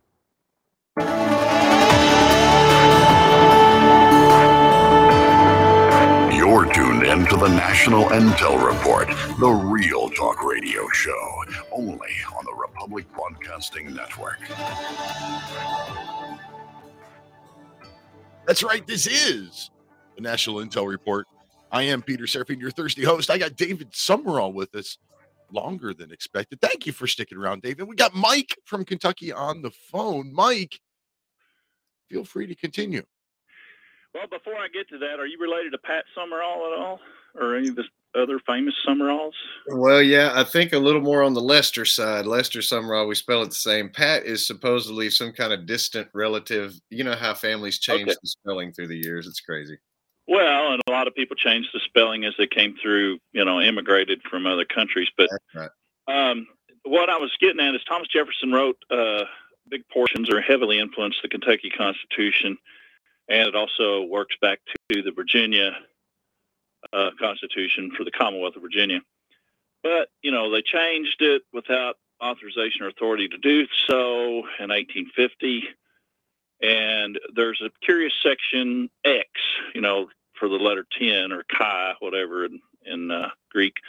And it has a nice paragraph in there. It says that the uh, powers that we have delegated, we declare that this is not to be, you know, it's outside the scope and power of the government. And you get the impression, the way it's worded, that even the duped masses in a mobocracy can't change it. Well, in that section is a provision that says there can be no law forbidding the immigration to and from the state. So, what I think they've done with reference to the last caller is they've tricked us into not being a party to our state constitutions across this country because of that very clause and get you to immigrate out of your state to become a U.S. citizen, you know, under the 14th Amendment. It's, uh, it's, it was called before FDR the New Deal. It was actually called a New Deal. And I still have a firm offer of a silver dollar plus maybe a Franklin half dollar. If somebody can get me my seventh and eighth grade American government book, it was beige colored with a fake cloth. And I was nerdy enough to read the Constitution and stuff in the back in the late 70s, early 80s, whenever that was. When I was in the seventh and eighth grade, the same book, it did not have the fourth paragraph to the 14th Amendment, which says the national debt shall not be uh, questioned, and especially in cases of uh, insurrection. So, what an economic incentive to foment insurrection, you know, because you could borrow as much as you want to supplant that. And they've infiltrated just about every political group that I've ever heard of, been a part of, uh, you know, for decades. Uh, I've heard there's something close to 800,000 people in the 48 states and Alaska and Hawaii that are uh, have classified status. So, how many of those people on January 6th were actually operatives or agents, uh, provocateurs that were infiltrating those groups? And you know, we know there's a famous video of one that says, you know, for two days he's going, "We've got to go into the Capitol," you know, provoking the crowd to go in. Right now, that guy's never been indicted. There's all these unindicted co-conspirators too, right? Was it was Uh, Ray Epps that was given uh, immunity to go to testify in front of the J6 committee. Come right. on. And, but yeah, but the thing is, these guys could have been operatives in other undercover operations, and they went there on their own because they're arch Democrats or status quo, you know, uh, never Trumpers. And so they go there, even though their handler says, "Oh, well, I'm not telling you you can't go," you know. And they go there on their own accord, but they can't be touched because they know something about a pending investigation somewhere else. So they're off the hook. I mean, how many of those do do we do we wonder about? And they pro- they if they don't have a security clearance, their handler does, right? So they can't talk about why they can't even talk about why they're not being indicted, but yet they were there as a provocateur, like those two sons of the Air Force guy from Utah who lost his career over the um, high-speed circuits that were sent to Japan over Jeep parts or some crap. One of them was a conservative. The other boy was a uh, was a uh, arrested in Utah for unrelated incidents to do with Antifa, and his brother was like calling the FBI saying, "My brother's part of this. You know, he's planning something," and he tried to warn him because uh, they were meeting, I think, around the statue or the uh, Washington Monument on the other end of the mall.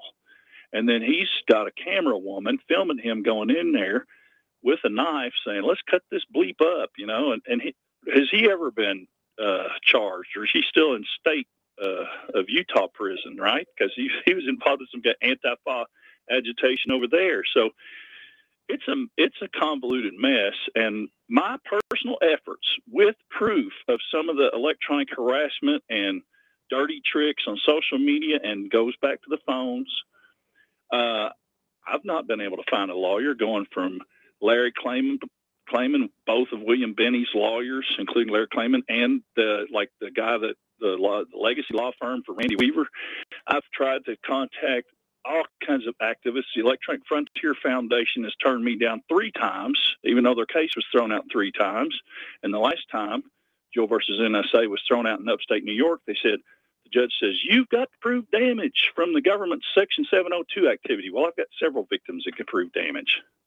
ACLU, or I mean the uh, Electronic Frontier Foundation, they don't want nothing. They want nothing to do with me. We don't have the bandwidth to handle your case. William Binney said, uh, his lawyer from Knox, uh, Nashville, Tennessee said, uh, I can't practice law in Kentucky. And I said, well, don't you need any affidavits or uh, a friend of the court brief or something that supports your Pennsylvania case? Because I got evidence. I can't practice law in Kentucky. how lame of an excuse? How lame of an excuse does that sound like? How many of these whistleblowers are just steam valves, or they've been compromised to be essentially steam valves to make it look like something's being done, and it ain't? Send us your donation. Well, one You of the things, one, one of the things that I, I'm, I guess, I, I guess, hopeful Oh. is a good word. One of the things I've noticed recently is some some recent poll shows that a, a, a majority of Americans don't trust the FBI anymore. It was like sixty five percent. What's funny, okay, so that's hopeful that it's finally reached a majority. But anybody who who has ever looked into the history of the FBI realizes that the FBI was well, they were created for the purpose of spying on American citizens. So why would anybody trust? It also includes intelligence. They're both intelligence and uh, criminal investigation. Th- That's what people don't realize. They're domestic intelligence, like a police state, like East Germany. But um, like the so, uh, I'm hopeful. I've had people actually accuse me of being an optimist because they say, Mike, you're not going to make any difference. And I keep, I'm not giving up. Uh, you know, I'm going to be a thorn in their side to my last breath because I'm tired of the hypocrisy. They stand there in front of the cameras and they swear their oath to the Constitution. They don't do a damn thing about it. It's the most arrogant thing I've ever seen. You Well, know, keep up the good and my fight, Lord Mike. said, "Swear not at all." My Lord said, "Swear not at all." It's pretty damn arrogant. All right, I'll let you go. keep up the good fight. I, I gotta say, about once a year, I, I get hit with this. Am I making a difference? I, I've been doing this show now for I don't know four years, five years. I don't know. If you look at my my like social media followings or anything like that, I, I I'm, I'm a nobody, and I have to wonder like, am I making a difference? I certainly I'm not making enough money to make a difference. am I am I reaching enough people to make a difference? And uh, that actually hit me about a you know earlier this week. I thought, man, is it really worth it for me to do this every stinking week? But hey, I'm still here. you know, send me a message. Go go to my website and just say hi. Yeah, I like you. Know, whatever. Just you know, give me a little encouragement, will you, people? Anyway, before Dave came on and before Brent came on, before we had our guests joining us, I was talking about uh, the Nuremberg Code, and I I only got to number one out of ten of the rules of the Nuremberg Code. We've only got like 20 minutes left in the show. I'm not probably not going to get through all 10, but I'm going to keep trying. So number 2 from the Nuremberg Code of the, you know, Nazi war crime trials. Number 2 regarding experimentations on human subjects. Number 1 was informed consent without coercion and all that kind of stuff. Very long worded, very well encompassing.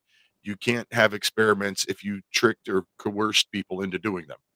Number 2 is the experiment should be such as to yield fruitful results for the good of society, unapproachable by other means of study and not random and unnecessary in nature. You brought up Dr. Zev Zelenko and his no, that wasn't you. That was Brent. That was the previous guest. Brent. Brought up Dr. Dr. Zev Zelenko and and his the Zelenko protocols and how he had amazing results treating COVID 19 patients. Oh, he absolutely did. Tamara Lee is a good friend of mine. Brent's a good friend of mine. And and listen, I've been watching the Dr. Z thing. Uh, it- it's an amazing uh, story to know that there are other ways to treat these things. That the government doesn't own every single idea. Right. It's amazing. But you go, go back to the wording of number two here Uh huh. yield fruitful results for the good of society, unapproachable by other means or methods.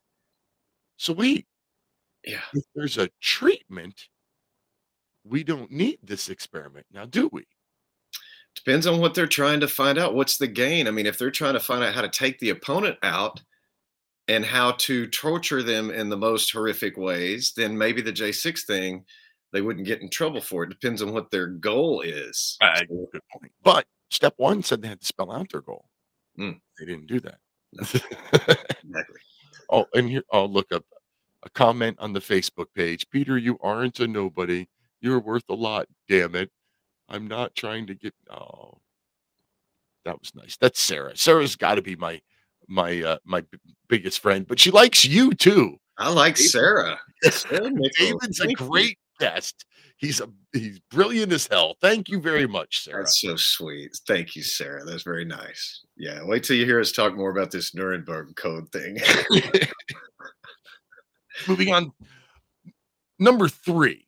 So, item number three of 10 of the Nuremberg Code says that the experiment should be so designed and based on the results of animal experimentation and a knowledge of the nature and history of the disease or other problem of study that that the anticipated results will justify the performance of the experiment. That's scary. Hold on a second. You have to have animal trials first? Were there animal trials of the mRNA mRNA vaccines? Because last I heard, every time um, what was the the the the, the mRNA company that, that had never not fought Moderna Oh, Moderna. Yeah. Yeah. Never had vax. had never produced a vaccine. Mhm. And anytime that they ever took one of their mRNA products to to animal trials, it killed the animals. Yeah, all the ferrets died. I put a meme out. I put a meme out that had a ferret and it said, "I survived the COVID trials," and they never tagged it for fake news.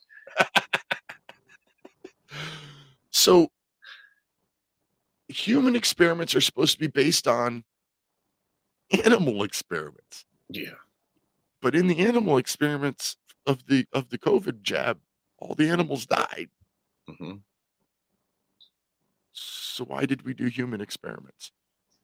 And by human experiments, I mean emergency use authoriz- authorization. So bad. Yeah.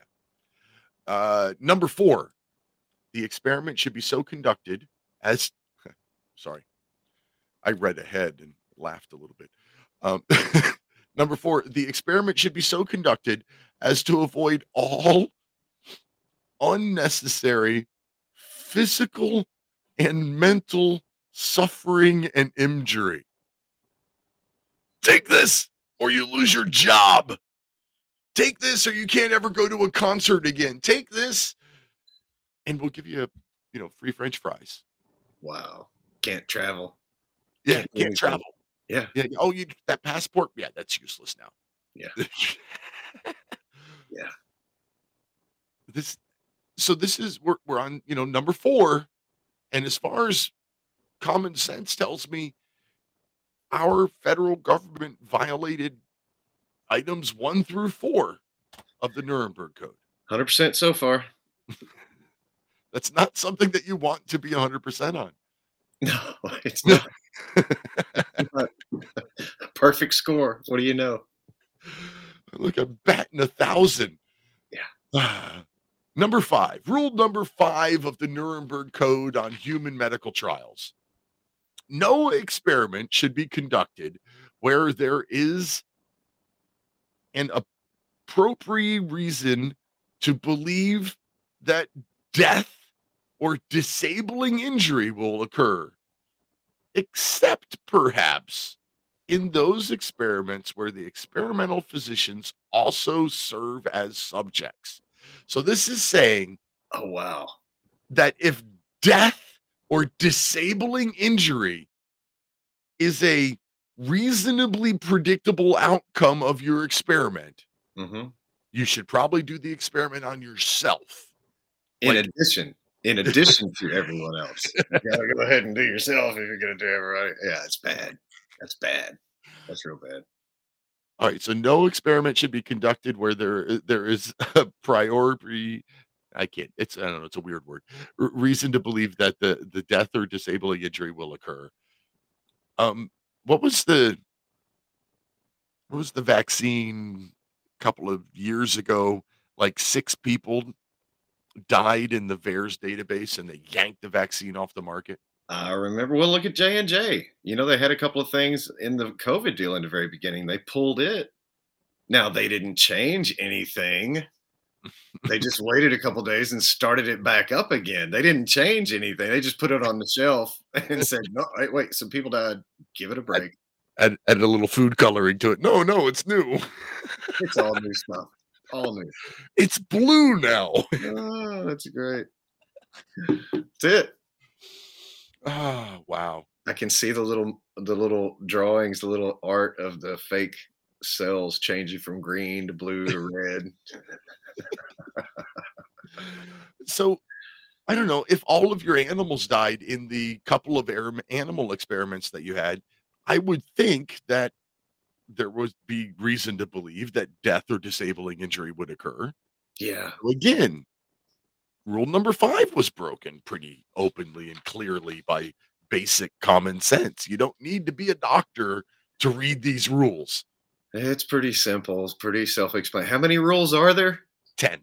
Oh, and we're We're halfway, halfway through and we've failed the first five. They could get the rest of them right and still be a miserable failure. I would agree. Yeah. Let's see what Fred in Michigan has to say about it. Uh, line one, welcome to the show, Fred. Hey there. Uh, relative to 6 January and uh, the incarcerated uh, uh, innocents, uh, uh, they're they're wasting away there because they were lured uh, and beguiled, and and then um, uh, treasonously abandoned by none other than the Donald Trump. the Donald Trump is ultimately culpable. Uh, he, he it easily could have taken executive action uh, on the last day. Uh, I, I'm I'm positive he knew the the imminent outcome. Okay, so uh, that was all a cleverly crafted uh, political subterfuge psyop.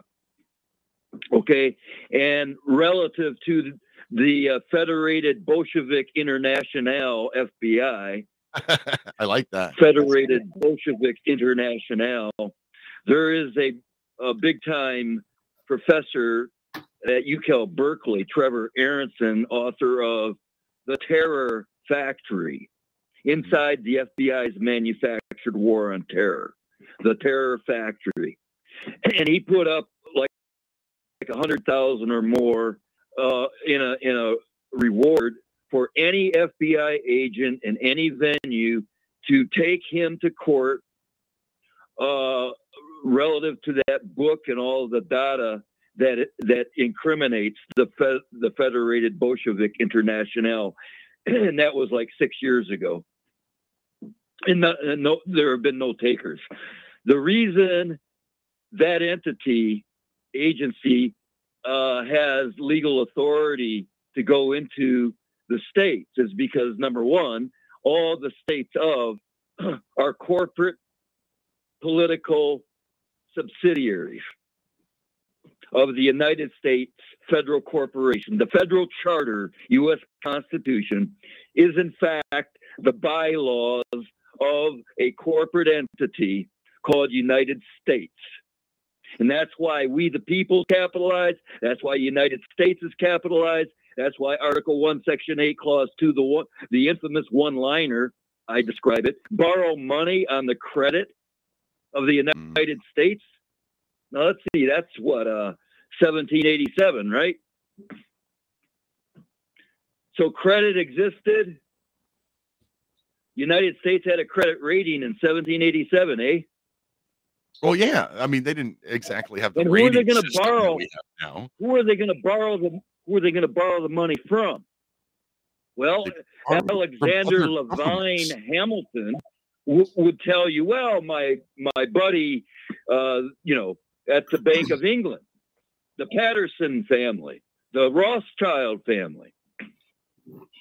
It, it's been that way ever since. Everything's a, a, a totally perverse, goddamn, kosher certified Talmudic Kabbalah, Frankenstein slime, soap opera, psyop. Okay, the best thing anybody can do en masse is to abandon all political parties. Do not vote. Do not. Why do you think they have this big time? Get out the vote.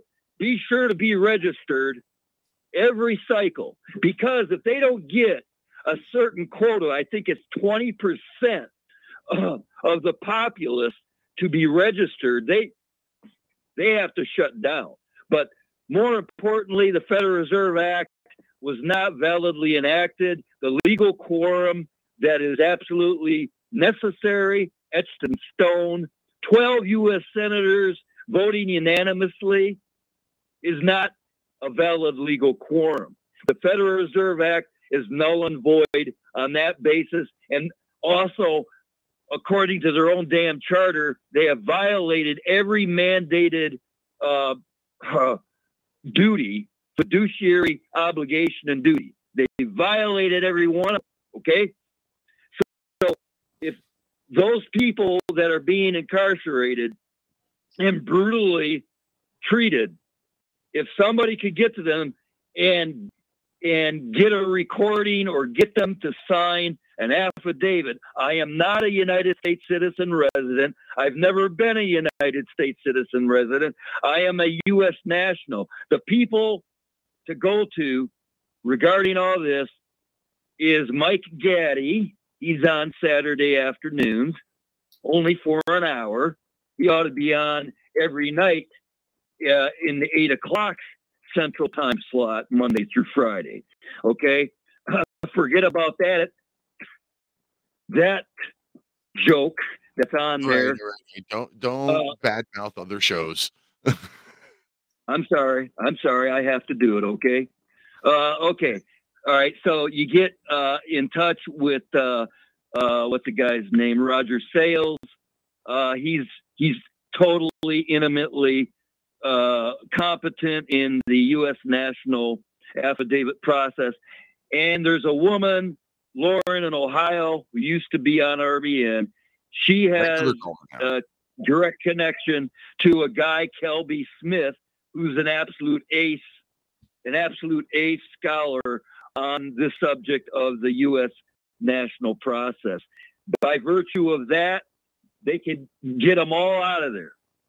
It's absolute certainty. They cannot ignore their their affidavit of a U.S. national status, even under those uh, conditions. Okay, that's what has to be focused on. They're being held. Uh, it's what do they call it? A, a misprision of felon. I think is look, Schumer and all the rest. This is criminal coercion. It's domestic terrorism. and the guy that's got that all nailed down is David Martin, PhD, University of Virginia. He, you can find him on BitChute. Uh, the first one was, uh, uh, uh let's see, what was it? Uh, COVID 19 treasonous acts. He runs through the United States Code and the Patriot Act and cites everything regarding to regarding criminal coercion and domestic terrorism, which all the governors, the, the entire CDC, NIH, etc., they're all guilty of that. They all deserve to be either beheaded or imprisoned the rest of their life and lose all their worldly assets. Okay. And then All he right, gave right, one. Right, right, uh, wait, you've you've covered you've jumped topics so many I can't keep up with you. You talked about the Federal Reserve and, and, and the US Nationals and COVID. You're you're bouncing around way too much. Yeah, well, it's all interconnected. The the uh, FedRes, the FedRes, uh, Talmudic Kabbalah, Frankenstein pirates. They're they're behind it all. Just like they're the ones that command the World Economic Forum. Okay, and uh, uh, CFR Hillary Hillary Clintonista publicly stated that it's a CFR just down the street that commands everything they do directs everything they do at the State Department. So, yeah, I'm all over the map because it's all interconnected. And the only it's all- people that have But you're not taking enough time to explain the interconnections, and it doesn't make the greatest of radio. If you can't spell out every individual connection, and we've got less than three minutes left, we don't have time for that tonight. Thanks for your call. And I will say that the one thing that I absolutely, without reservation, without research, without anything, agree with is the Federal Reserve Act passing, uh, you know, in the middle of the night on Christmas Eve with 12 senators. Um, yeah, no. Even if they had a quorum that morning, they didn't have it by the time it passed. Moving on back to the Nuremberg Code, less than two minutes now. Number six, the degree of risk to be taken should never exceed that determined by the humanitarian importance of the problem to be solved by the experiment. Hey, wait a minute. COVID 19 had a 98 point whatever percent survival rate.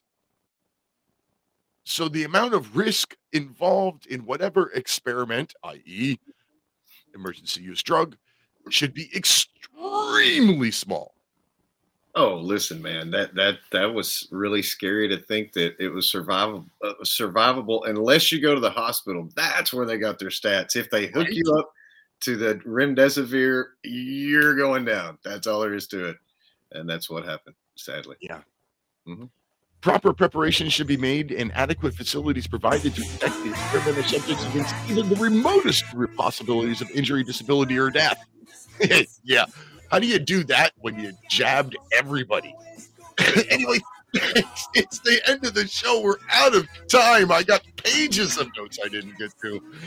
Man, if you're listening live on Republic Broadcasting Network, stay tuned for The Edge of Darkness with Jeffrey Bennett. Thank you to our guests for joining us this evening. Thank you to Mike, the producer. Can't do the show without you. Thank you, the listeners and callers. You're why we do this. Until next week, protect your liberties. Once they're gone, there's no getting them back. God bless America. We must take America. Must take America